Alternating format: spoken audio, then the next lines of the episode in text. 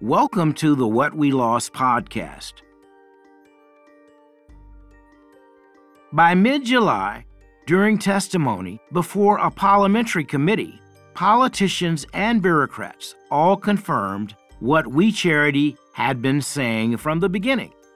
The CSSG was not initiated by the charity, but by the government. There was no scheme to bail out the organization. But what should have been a dignified and sober minded pursuit of the truth on behalf of the Canadian people quickly devolved into a partisan circus, with politicians like Charlie Angus and Pierre Poilievre taking the lead. I'm Martin Luther King III, and this is the What We Lost podcast. This is the real story of those hearings that you did not see in the media. High and dry. All the noise created by the media frenzy over every aspect of We Charity's activities left the organization, including its board of directors, overwhelmed and in a constant state of crisis management. Everyone was drinking from a fire hose, as the saying goes. As I noted in the introduction, it felt to me like a game of whack a mole with events popping up with ever increasing speed, making it harder and harder to react quickly enough to stay ahead.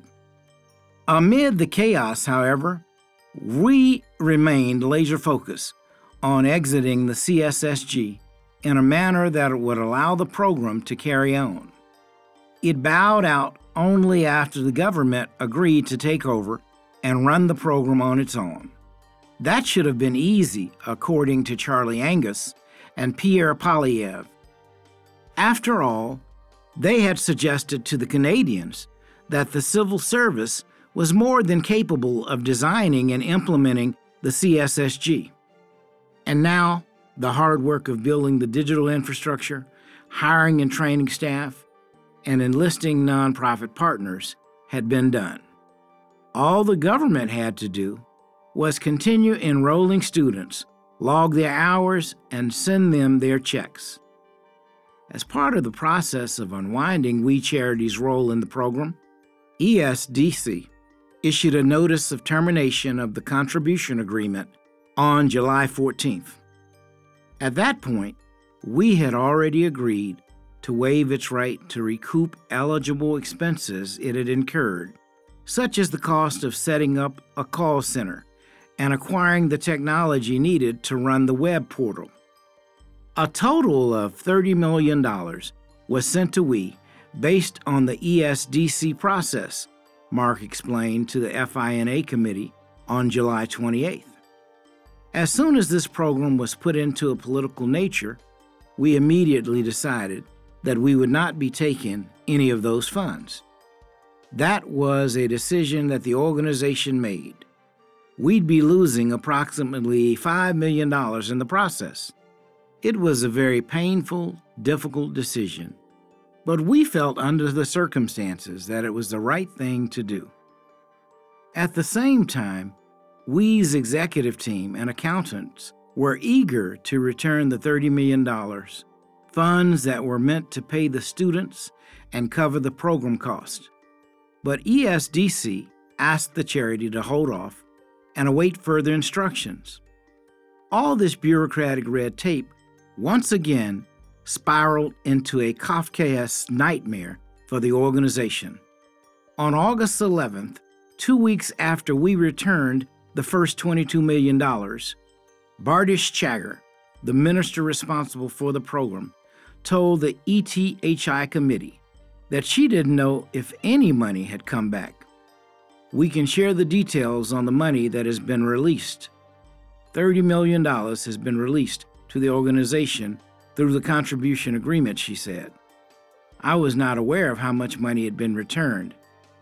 Chagger's lack of knowledge regarding details of the CSSG once again cast We Charity in a bad light, exactly as had happened back in June when she failed to explain that the program didn't have a billion dollar price tag and that the charity wasn't being paid but would only be reimbursed for its costs.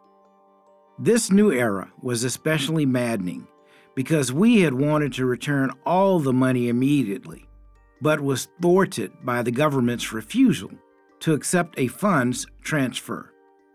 It's been exceedingly difficult to send the balance of funds back to ESDC, Mark explained to us at our September 3, 2020 board meeting. We are constantly being told that there's a certain course to follow to send the money back. However, they are not returning to us with the details and negotiations. So we made it a non negotiable that we're sending the money back by this Friday, September 4th. Meanwhile, the organization was being inundated with media inquiries about the status of the funds, and social media was swirling with rumors that the Kielburgers were refusing to return the money. The day after Chagger's comment, the charity released a statement to the media to explain that it had already returned three quarters of the funds and was simply waiting for the green light to send the rest. The Toronto Star, based on background provided by an unnamed official, said that the government was constrained by the complicated process of disentangling all the legal obligations associated with the program. In reality, what happened behind the scenes was not complicated at all. The government refused to accept the remaining funds until We Charity waived its right to sue for losses it had suffered. This was a pressure tactic, plain and simple. We believed that it might have valid claims against the government for breach of contract and even fraud. After all, the organization had been led to believe that others were competing for the CSSG. In other words, that it wasn't sole sourced and had relied on the government to manage its own conflicts. Plus, there was a concern about the charity's exposure to potential claims from third parties down the road. Effectively, the government was forcing the charity to keep the money until the organization agreed to release it from all liability. This was a gift to the opposition politicians and pundits who implied that Mark and Craig had stashed the money somewhere and were refusing to give it back.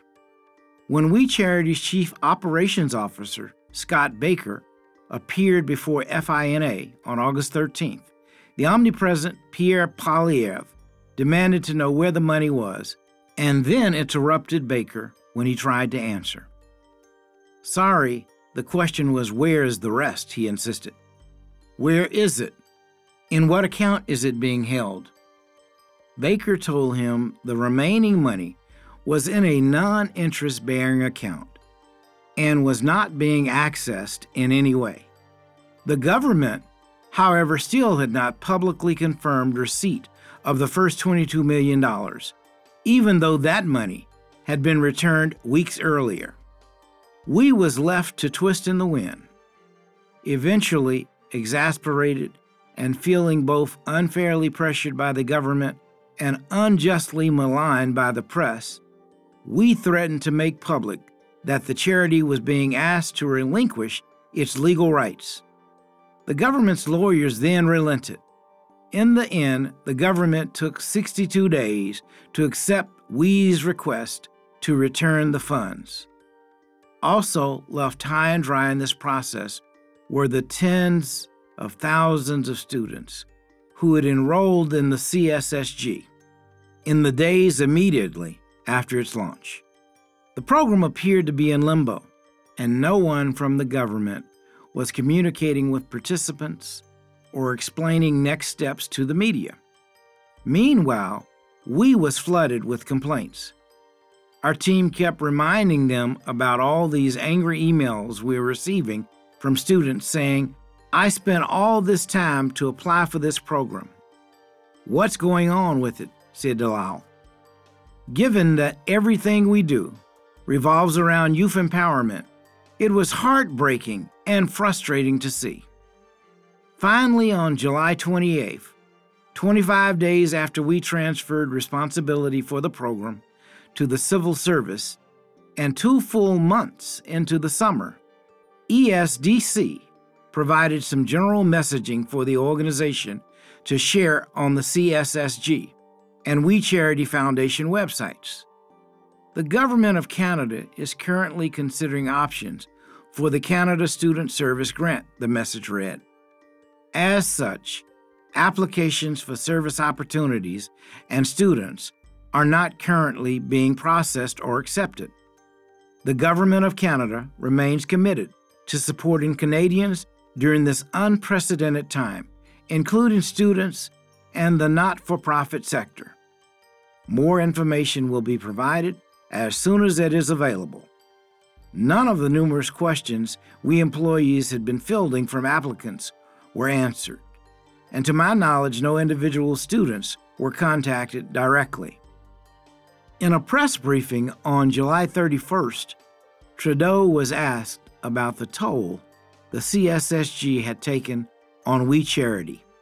Multiple news outlets noted that the organization's reputation had taken a nosedive and that several corporate sponsors had withdrawn their support, all of which could have been avoided had the Prime Minister simply recused himself.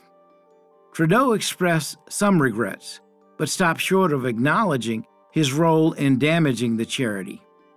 He also had no apology to offer the 30,000 students who had registered for the program and now had no jobs for the summer, or the 70,000 others who could have participated had the program gone forward. And not a word was said to the 80 plus nonprofit organizations that had embraced the program to get much needed volunteer support during COVID.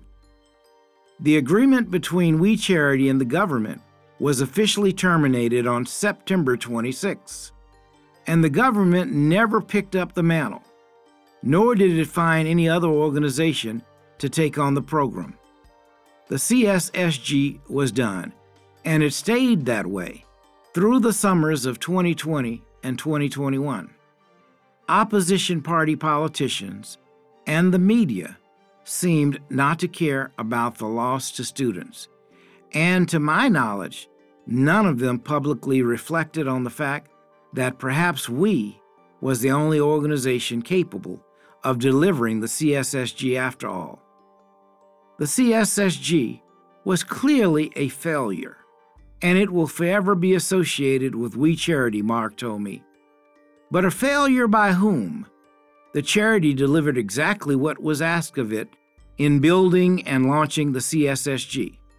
The Ethics Commissioner would confirm that there was no undue influence by Trudeau, Morneau, or any elected official. So, was the real failure the rush to judgment?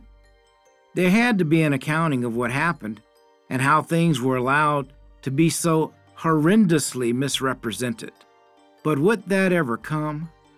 For now, a new political spectacle was about to begin, and Canadians had a front row seat. Back in Ottawa, parliamentary hearings got underway in mid July. What should have been a dignified and sober minded pursuit of the truth on behalf of the Canadian people quickly devolved into a partisan circus. Most of the facts the opposition members said they were seeking came out in about 10 minutes of testimony from Bardish Chagger and were later confirmed by Rachel Wernick of ESDC and Ian Shugart, the nonpartisan clerk of the Privy Council and Canada's top civil servant. Everything that followed two committees spanning two parliamentary sessions and nearly 10 months of testimony from a total of 63 witnesses was an exercise in theater that offered Canadians virtually nothing of value. The hearing certainly supplied fireworks and riveting drama. I'll grant that. And a great deal of ink was spilled recounting every blow. But to play the tape, as I have painfully done more than once, is to witness a lot of sound and fury with little relevance to the core question of whether there was anything improper in the decision to select We Charity to administer the CSSG. In short, it all resembled the contentious U.S. congressional hearings that many of us are accustomed to lots of grandstanding and speech making, loaded questions, and disrespect of witnesses, but no actual interest in answers or fact gathering. To my mind, a lot of this can be explained by the fact that the hearings were broadcast nationally on CBC News Network during a pandemic that required everyone to stay home. Parliamentary hearings are usually pretty obscure, but this happened to be a moment in time when Canadians were consuming a lot of news coverage. For a politician looking for a profile boost, it was a golden opportunity. The FINA committee started its work with a session involving Chagger and Gina Wilson, her senior associate deputy minister. In her opening remarks, the minister reminded everyone of the backdrop to the CSSG and just what was at stake. Post secondary students and recent graduates, like all Canadians, were facing unprecedented challenges, she said. There was economic uncertainty, and it became apparent that there would be difficulties for students to find employment over the summer months. Employment that would be crucial to helping them pay for school in the fall, pay down student debt, or pay for related expenses such as housing and utilities. Young people were, of course, not the only intended beneficiaries of the CSSG. The program was designed to be a two way street, and Chagger also spoke of the plight of nonprofit organizations during the pandemic. We heard from many not for profits that they were struggling to provide services in their communities. Almost half of not for profits were having trouble finding volunteers at the same time that they were seeing an increased demand for their services.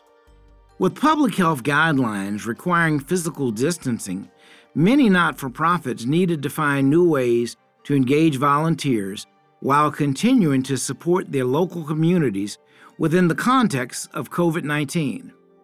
In the long story of the We Charity scandal, this was the first and unfortunately the last time anyone would highlight the potential benefits of the CSSG for the participating nonprofit organizations.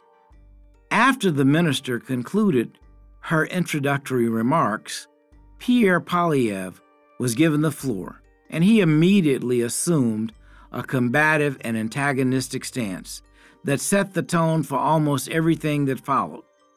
In his very first question, he demanded curtly, What is the name of the public servant who recommended that we deliver the Canada Student Service Grant.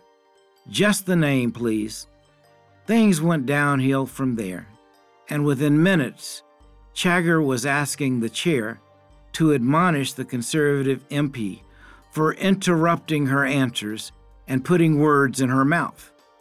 At one point, when the chair asked him to move on, Poilievre sniped, Okay, she does not want to answer that question. For the most part, though, he followed a predictable line of inquiry. Did anyone speak to the Prime Minister's office? Did the Cabinet sign off on the agreement? Whose name was on the memorandum to Cabinet? How much money did We Charity stand to make? Aside from the tone of righteous indignation, it was a worn out recitation of opposition party talking points. We had seen the movie, but it played on anyway. When Poilievre's time was up, there was at last a chance for some reasonable, fact based back and forth. There was plenty of testimony establishing that civil servants had concluded on their own that in the middle of a pandemic, there was simply no time for a competitive bidding process. Gina Wilson explained that a standard tender approach would have taken months, effectively eliminating the possibility of having an emergency support program for the summer. We determined at the time that a call for proposals, an open call, would take about two or three months at a minimum to actually get something in place, she said. An actual call for proposals would take several months to move forward with, and we needed to get this program off the ground very quickly because at the time of the pandemic, in the severity of the pandemic, students were graduating.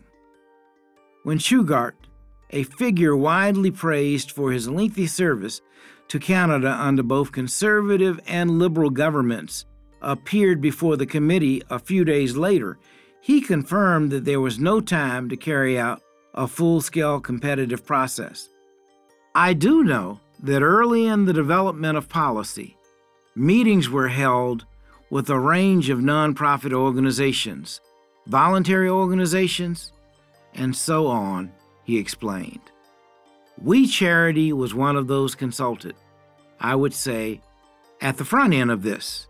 It was a wide open process. It is true there was no call for proposals. It is true there was no competitive process. I mentioned earlier that PCO, Privy Council Office, raised the question of the department, ESDC, and whether there should be or could be a competitive process. The answer was no, with reasons, and colleagues at PCO were satisfied that was the case. It may come as a surprise to many Canadians. It certainly surprised me, given the furor surrounding the CSSG, that it is not unusual for contracts of a comparable size to be awarded in the same manner. In fact, in the first few months of the pandemic, hundreds of millions of taxpayer dollars were handed out to other organizations without competitive bids, with no hint of scandal. We Charity was not the only third party the government turned to during the pandemic crisis to support these public objectives, Shugart told the committee. It turned to the Canadian Red Cross, the United Way Centraide, and other organizations to provide the expertise and the reach that the public service does not itself have. This is a normal part of doing business. For example, through the Emergency Community Support Fund, announced in April and launched in May 2020, the government made $350 million available to eligible community organizations, including the two Shugart mentioned, to serve vulnerable Canadians during the pandemic. But these sole source contracts elicited barely a peep from the opposition parties on the issue of the Prime Minister's assertion that We Charity was the only organization in Canada with the ability to deliver the CSSG on the scale and schedule demanded. Rachel Wernick, the Senior Deputy Minister with ESDC, and the person who first reached out to Craig back on that Sunday in April, confirmed that that was the case. Testifying immediately after Chagger, Wernick said that she called We to explore options for a student service program because of the organization's previous work with her department. The third party, program administrator, needed massive speed, reach, and scale, and an ability to quickly mobilize the whole country, Wernick explained. The third party needed a demonstrated track record of mobilizing youth for service and needed to be technologically strong. Some of the bodies we considered and set aside were small advocacy groups with no program delivery experience. Other organizations did not have experience with youth, nor did they have strong technological capacity. Many had never delivered a program of such complexity. I did engage We Charity as a potential partner letting them know the broad parameters of what the government was looking for. They were an obvious option, As the largest youth service charity in Canada, with high technological capacity and a Facebook following of 4 million youth. Once again, this testimony was confirmed by Shugart when he appeared before the committee a few days later. What we was able to provide, I understand, was the full range of services that would go to the heart of this matching program that would put young people in contact with not for profits so they could gain the relevant experience, he explained. We had the ability to promote the program with a massive social media following and experience in other situations of matching young people to service opportunities. The department was not equipped to provide that. All this testimony belied the claims made by opposition politicians, the Public Service Union, and others that just about anyone could have delivered such a massive program on an incredibly short timeline. James Cohen, the executive director of Transparency Canada International, told the National Post back on July 6 that he couldn't believe that nobody met the parameters set out by the government. Peter Dinsdale, the president and CEO of YMCA Canada, one of the groups the government had considered approaching before settling on We, told CTV News his organization was absolutely up to the job. But then he immediately backpedaled and added, It would have been tough, given the state of YMCAs across the country, given the impact of COVID, really fighting for basic survival. In normal times, this 100% would have been something we could have done. Of course, these weren't normal times, which was the whole reason the program was needed in the first place. Finally, all three main witnesses, Chagger, Wernick, and Shugart, made clear that despite the opposition's claims to the contrary, there was no evidence that the Prime Minister or anyone in his office had put a thumb on the scale for We Charity.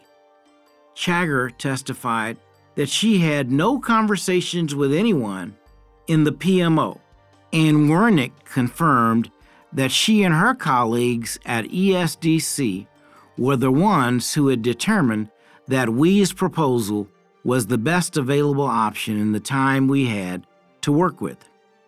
And when Shugart was asked about possible back channel communications between the Prime Minister and the Kielburgers, he was emphatic. There is absolutely no evidence, no suggestion in anything that I've reviewed that would suggest that the Prime Minister had any interaction with the We Charity in relation to this program. None whatsoever. As I watched Shugart testify, Craig said, I thought that We Charity might survive this. The most senior civil servant in the country testified how and why the civil service had selected us. He testified that it wasn't because of any political favors. He laid everything on the table. Shugart's assessment was confirmed by the independent ethics commissioner, Mario Dion, in the comprehensive report he issued 10 months later. The report may have helped Trudeau's political fortunes, but by that time, irreparable damage had already been done to We Charity. Mr. Trudeau's decision to approve the CSSG proposal with We as the administrator of the program was not, in my view, motivated by the identity of any third party representative given the absence of a personal relationship between Mr. Trudeau and Messrs. Mark and Craig Kielburger, Dion wrote. The evidence also shows that Mr. Trudeau had no involvement in ESDC's recommendation that we administer the CSSG. I'm satisfied that Mr. Trudeau did not give preferential treatment to we. debunking myths. That really should have been the end of it. The members of the FINA committee could all have shut down Zoom and called it a day. Instead, they pressed on with a series of star witnesses who had little to offer but theatrics. It was a cavalcade of attention seekers and puzzled nonprofit representatives who seemed to recognize that they had no insight into the CSSG, even if the opposition politicians did not. Among the former group was Canadaland's Jesse Brown, who used his time to boast about his own reporting and recycle points he had been fed by Kate Bahen of Charity Intelligence, a media go to for negative commentary on We Charity. He was joined by Vivian Krause, a researcher, writer, and former conservative MP staffer, who in the past had questioned the credibility of groups advocating for forest conservation, indigenous rights, and action on climate change. She once gained some notoriety for alleging that foreign actors were funding Canadian environmental charities to besmirch the oil sand sector and harm the energy industry. She has since backtracked on these allegations. On this day, Krause offered up a slew of generalized complaints that could have applied to any charity and were based mostly on rumor, innuendo, and her own personal feelings. We Charity had grown too quickly, she said, and accepted money from large corporations. It advertised job opportunities, but she had only seen positions in sales and marketing. She did, however, make the stunning claim that the charity collected the personal data of children and other young people and then shared it with the Liberal Party. When asked what evidence she had of this last claim, she could only say, I've heard that they have done so, despite the fact that this was by Krause's own admission. Unsubstantiated hearsay that would not be admissible in any court of law. Conservative MP Michael Barrett then amplified her assertion by formally complaining to the Office of Privacy Commissioner. I just about fell out of my chair when I heard that statement, Craig recalled. It was blatant political theater. She made a claim that was completely false. A member of parliament then repeated her claim, demanding a national investigation by the privacy commissioner. The press went wild, and it was reported in the headlines across the country. It felt like we were part of some alternative reality and had no control over what was happening. As it turned out, We Charity never shared any data with any political party. Yet, Krause's claim was reported widely in the press, including by CTV, La Presse, and the Toronto Sun. Even the Globe and Mail got in on the act with the headline federal election watchdog looking into We Charity, researcher says. Months later, the nonpartisan office of the Privacy Commissioner of Canada would report that the claim was completely without merit. The contrast between Krause and the previous witnesses couldn't have been starker. Throughout their testimony, Chagger, Wernick, and Shugart were professional and fact driven, and they clearly and dispassionately refuted most of the opposition's spurious claims about the CSSG. They explained why there was no time for a lengthy bidding process, why We Charity was the only organization with the speed and reach to deliver the program and who had made all these decisions in the first place. These were facts, not partisan spin. If any journalists had been so inclined, they could have easily uncovered these and similar facts for themselves and quickly debunked the myths that were circulating on the front pages of newspapers across the country. Canadians deserved that level of scrutiny and had a right to expect the press to do more than parrot opposition talking points without determining whether they were true. In the court of public opinion, only one side of the case was ever presented, and that contributed to much of the disinformation that infected the public consciousness and turned so many Canadians against a homegrown charity they had once supported and admired. Unfortunately, even when the facts were plainly laid out, many news outlets failed to cover them. The testimony of Chagger, Wernick, and Shugart made barely a splash in the larger narrative of the We Charity scandal. Journalists moved on, always in search of that next big story. And that story would come with the very next witness. Thank you for listening. You can download more episodes of What We Lost wherever you get your podcast. To learn more about Tafik Rangwala's national bestseller or to buy the book, visit whatwelost.com and discover the real story behind the CSSG controversy.